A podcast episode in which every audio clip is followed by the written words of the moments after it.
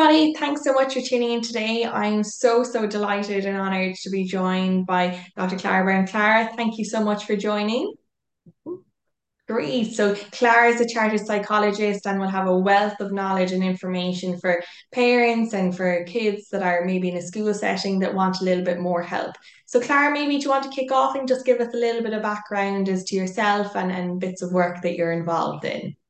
Hi, Una. Thanks very much. Yes. Um, okay, so my name is Clara O'Byrne. I'm a chartered psychologist. I'm based in West Cork, and I specialize in parent support work, parent coaching, and assessments as well. So my background would be special education and disability, disability advocacy. I've worked for over 20 years, initially as a teacher, then as a lecturer, then as an advisor to schools around behaviour and wellbeing, and now I run my own private practice um, just near Clonakilty in West Cork. And I suppose I suppose another thing that I bring to the table is I've been on the other side of the table as a parent. Um, and that certainly has helped me understand that sometimes schools and clinical services don't put their best foot forward in terms of explaining things to parents. So that was really what this little chat about is today is maybe to explain a few basics to parents and I suppose improve how they communicate with the schools. Exactly. And obviously, look, just so much needed, really, in terms of, as you mentioned there, you know, resources and that level of language as to, you know, what does a parent do if they've just gotten, you know, a recent even assessment or they're just unsure about things in general. So maybe as a starting point, Clara, if, you know, parents are tuning in and they're worried about even their child's progress or, or development, what maybe bits of advice do you think would be useful for them to, to know as to how to help and, and move the steps forward? Well, I think the first thing would be to clarify exactly what you're worried about because sometimes you have a kind of a niggling worry, but you're not entirely sure what you're worried about. And it's really hard for a teacher or a clinician to, to move that along unless you're very clear. So what I would say is take some time to think about it. It's actually something I even do in my own practice. I help people clarify what they're concerned about. But really simply in terms of schools, you're looking, are you worried about their academic progress? So reading, writing, maths or are you worried about their social and emotional issues? Are you worried about time on yard? Are you worried about friendship skills? Because they're two very different things and they'll require very very different meetings and supports with the school. So once you've clarified in your own head what you're concerned about and park the idea of normal i would say that to every parent so the the concept of normal is is actually a term in statistics. Okay, so you have an average, you have a normal, you have a, a typical representation of a population. In the real world, there's really no such thing as normal. There, you know, everybody is very unique and different. Some are more similar to others, but there are many, many people who are different, and children don't develop in sequence you know, the tall child. If you look at particularly secondary school, you can see the small boys and the tall boys, but in any class, you'll see the different heights. So if you can take that idea of the different heights and sizes of the children and apply it to their brain, their brain develops in the same uneven way. There's going to be children who are streets ahead with reading, but can't kick a ball. There's going to be children who can kick balls, but can't read. So it's just to park that little anxiety about normal or typical behavior generally speaking, teachers will flag if they're concerned and they have a rough idea of the developmental milestones children should be getting. So, the other thing I would say, if you're initially concerned and you're doing that little writing down of what am I concerned about, is what I find helpful is to look at the problem from two ways. So, is my child different or unusual compared with his peers? Mm. Or is, is my child's problem different or unusual compared with himself. So, what do I mean by that? So, if we'll take the example of reading, if your child is doing comfortable and well and streets ahead in maths, history, geography, art, and is generally confident in school, but the reading's a difficulty, well, then that's an unusual profile within that child's profile.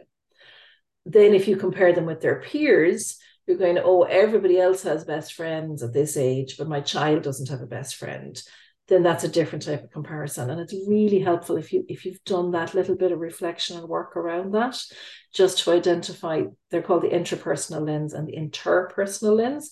So looking at the child themselves compared with themselves and looking at the child compared with others. So I suppose then the final thing I would say to parents who are worried is is it really a problem? Is it actually affecting a child on a day to day basis? Like, because honestly, if it's not, I certainly wouldn't be rushing into an assessment process and into a labeling process unless the child themselves is having what's called functional difficulty on a day to day basis. If it's just a little niggle, it might work itself out with time. Would you, what would you, would you find that sometimes in a, in your yeah, I find find the way you broke down the three steps so you know tangible and then sequential as well, which is great. So yeah. obviously doing that exploration piece and then trying to to tease them out, which is great, I suppose, really, so that it gives people a little bit of a roadmap. I often find that there's just so much you know lost in translation, and there's just what's the next step. So just that next little bit along the journey and, and people that are maybe at that crossroads Clara. What kind of supports do you think that you know or what kind of supports are maybe out there for them to to get access to or get further help from? Okay so the first your first step typically is your school um and it's really and, and the school will often be the the means by which you're directed to other services so, what I always say to parents is it's so important to build a solid working relationship, particularly with the primary school. Because if you think about it, if you've one child, or if, particularly if you've multiple children, you could be working with that principal, deputy principal, those teachers for 10 or even 15 years. And people don't think about that. They think about the time they're in, but you're going to be going, you drive, you're going to be driving to that school for a decade or more, and you'll be interacting with those teachers for a decade or more. So if you think about that time span, then you realize, okay, well, there's no point in burning bridges early on in the process. So it's really important to intentionally say, I'm going to find a way to work with these people. Um, and there's strategies to do it. And certainly going in all guns blazing isn't helpful. Now, absolutely, some schools don't put their best foot forward either. But what I do is I regularly actually coach parents on exactly that, particularly in school. When a school relationship has broken down, it can be hard to pull it back and requires a bit of work and honesty from everybody. But if it hasn't broken down, I think you need to go in with that kind of going, look, I'm going to be working with these people for a long time. It needs to be a partnership. And then what I would say is because the school really is your central signposting, it's really important to stick with the facts. Okay. Um, approach the conversation really professionally, um, be realistic about the resources that are available. Um, so, for example, for example one term that parents need to become really familiar with is identified need. So the government changed how learning support, even though it's called special ed, special education support now, they changed how that was delivered in schools around 2017. So if you hear your neighbor or the, your cousin's cousin's daughter was entitled to hours, that's no longer the case. No one's entitled to anything anymore. Basically, the way it works is the school gets, for want of a better word, a pot of hours. And that pot of hours is divided by the principal and the special ed team amongst all the children in the school, depending on their level of need. So a diagnosis doesn't necessarily translate to automatic hours or even automatic types of support. To give you an example, a child might have a difficulty reading, like significant difficulty reading, but they don't have a formal diagnosis of dyslexia but they might be really struggling. So they might be getting a high level of literacy support in the school. They might even be withdrawn on a one on one basis. Another child might have a diagnosis of dyslexia, but thanks to interventions, maybe from the likes of yourself or interventions in the school, they're actually doing quite well. So they might get next to no support in school because they don't need it. And that can be a tricky one for parents to, to understand and that's where the conversation with the teacher will come in. They'll either be on school support, which tends to be in the classroom, or school support plus, which tends to be small groups or pulling them out. Um, the other thing I suppose the parents need to know when they're working with schools, the other thing you're not entitled to anymore is an SNA. You have access to an SNA. So if your child has care needs, um, which is a wide can be widely interpreted, um, they will absolutely the SENO, who's the special educational needs officer for the area, will grant extra staff to the school in the form of an SNA. But the SNA isn't belonging to that child. The SNA supports all the work in the class, and SNAs can be moved across the school at the principal's discretion. So the SNA that works with your child in junior infants may not be the SNA that works with your child in senior infants in first class. So I suppose this is where the conversation with the school needs to happen because you you need if you don't know, you could find yourself getting quite offended that your child isn't getting the support you feel they need. But what I'd always say to every parent is your child is the center of your universe, and rightly so. But your child is one of a couple of a hundred in a school setting. And the principal wants to give a fair whack of the support to every child. And that's where the collaboration with the school comes in. Um, now, it gets a bit trickier if the teacher disagrees with you and says, Oh, there's nothing wrong with him, he's doing fine, totally fine, you know. And I suppose that does happen.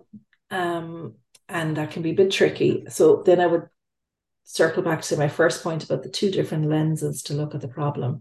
So in a um, in a class that's maybe across the board weak, where the reading is quite weak anyway, a child who's struggling with reading mightn't stand out as much, yet they're doing really well in all their other subjects, or the parent feels they're doing well and underperforming in reading.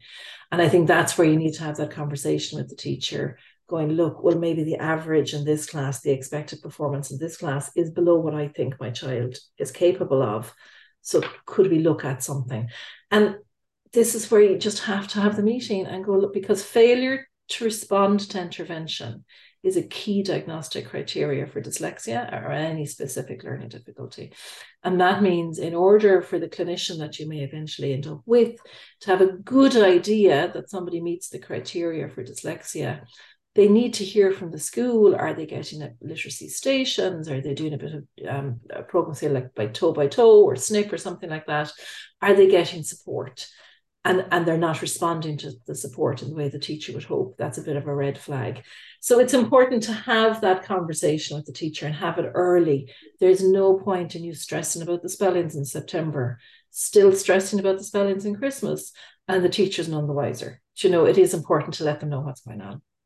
And that dialogue conversation please Cara I suppose is so vital to try and create that loop but you know fascinating level of information there are you know about the tangible facts about how you know times and divided. And i suppose with that change with information there is a lot of maybe lack of awareness as well or, or, lack of accurate information you know from you know either parents are just new to a system or you know they haven't been getting special education support before and now they are getting it.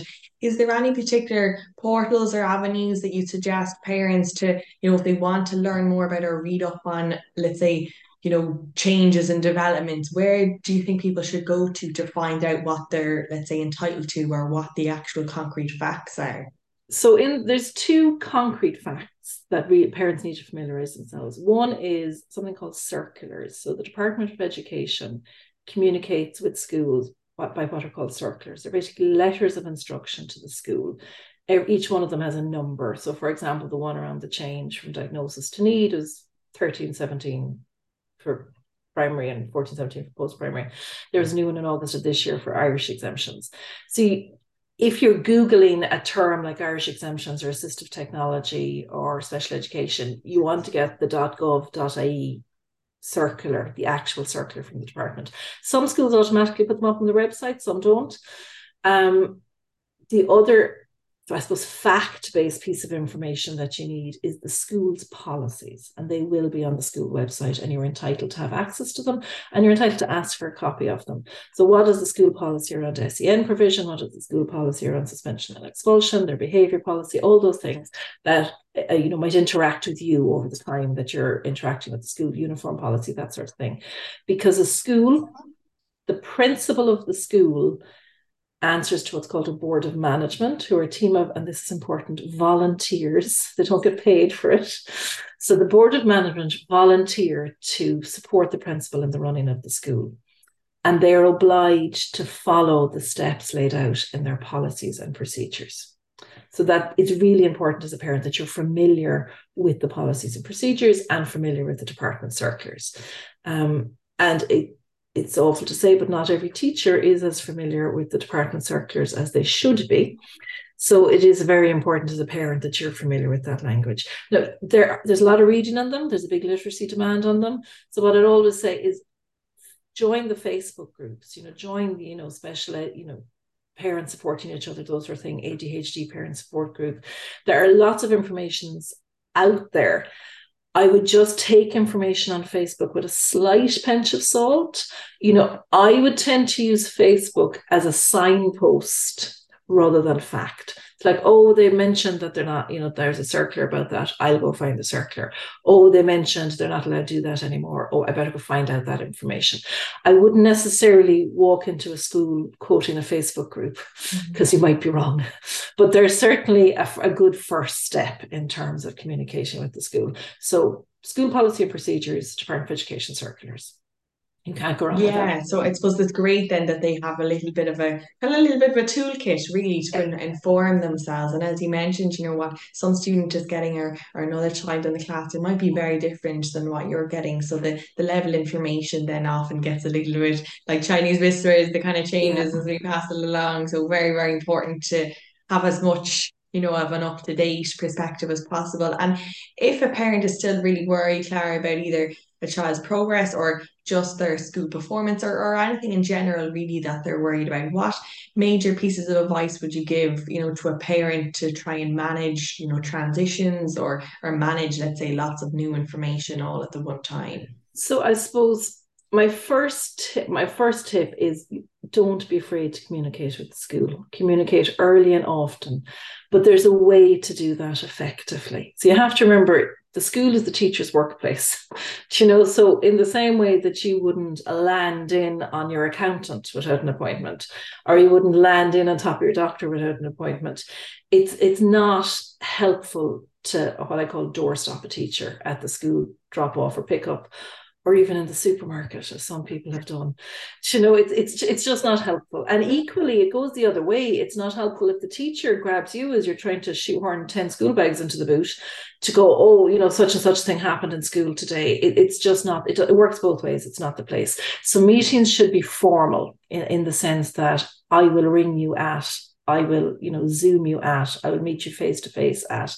So ideally, a formal meeting regular i mean regular meetings or irregular meetings they should be taken as parent as child advocate professional teacher. It's a formal meeting. And i would always take a notebook to those meetings. That might actually my top my top tip is notebooks. Have a notebook for every child if you've multiple children with multiple needs record everything in that notebook. The appointments the phone calls that certain services were blind never happened. You know the the letters the changes in appointments note down things that you observe in your home that you want to bring to the professional's attention because i guarantee when you're sitting in the meeting you'll have forgotten what that thing that you really meant to say was. So have a notebook per child put important dates into it the deadline for applications the deadline you know the reminder to say to the SEN coordinator, have you done the RACE accommodations with accommodation for state exams? The other thing a notebook is really, really important for is if you're in the meeting and the professional is dumping information on you, as we can often be guilty of. And many is the time when, as a parent, I have sat in the car afterwards and gone, what did she say? Mm-hmm. So it's really, really important to take your notebook and go, oh, hang on a second. So I'm supposed to, and, and you said, yeah, lovely, because it slows down the conversation and allows you to show the teacher or clinician that you're making a note of the most important things and you will circle back to that at the next meeting and also allows you to sit into the car afterwards going okay so i have to do this and they're concerned about this and they're going to do that so when you go home to your co-parent how did the meeting go oh great we talked about x y or z and you actually have some information to share so yes a notebook per child is probably my top tip if I had another tip, it would be to familiarize yourself with the school calendar. This has been a big learning curve for my husband because he is not in any way connected with the education world and forgets that schools, you know, stop working at three o'clock. Um, I wouldn't advise emailing a teacher on the Friday of the Christmas holidays. Like, you know, there, there's there's times when it's sensible to contact a school, and there's times when, in all good conscience, no one's going to get back to you, and the email might get lost or the phone message might get lost. So just familiarize yourself with the calendar familiarize yourself with deadlines. So if you're in a situation where you're looking at a special class or a special school, you want to be doing that minimum 12 months in advance, if not 18 months in advance of when you're planning to make that transition. If you're at second level and you're looking for state exams accommodations, you need to be flagging that up with the SENCO, which is Special Education Needs Coordinator, at least in second year. So the testing is done in the autumn of third year. So you actually really can't be too far in advance of this stuff. Know, it's really, really important to get out ahead of things. Ask the school when they need certain information by. Um, what do they need from you in terms of like so for example they might need certain wording in a report and certainly the vast majority of clinicians the competent ones anyway will happily edit the wording in a report for somebody so so this is where it's working with the school rather than being highly indignant that some service wasn't provided, but maybe it wasn't clear that that was needed in time. Does, does that kind of make sense? Completely, yes. And, and that planning element. But as you're mentioning, Cara, totally that recording element. You know, there's so much going on, and we often pop away, or a teacher might get called out, and then there's like, okay, where are we now? What are we talking about? So Definitely, yes. Documentation is key, I suppose, in keeping those paper trails, which is, yeah, very is much very, so, very yeah. useful which is great. Cara, listen, thank you so much. Anything that you'd like to leave our listeners with, or how they can best contact you if they'd like some additional support and help and words of wisdom? Um, okay, so the thing I would leave people with is if they're watching this podcast and they're following up on their worries about their child, they're already doing a good job. You know, they're actioning their concern, they're looking for support. So well done to whoever's watching this. If you want to contact me, just Google me, it's claraobyrne.e. Happy to help remotely or face to face.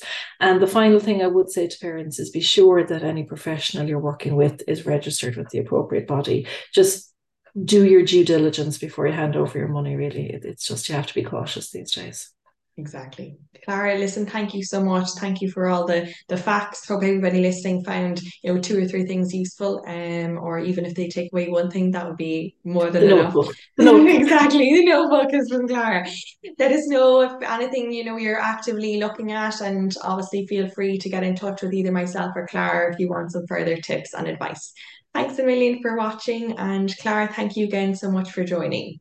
Thank you.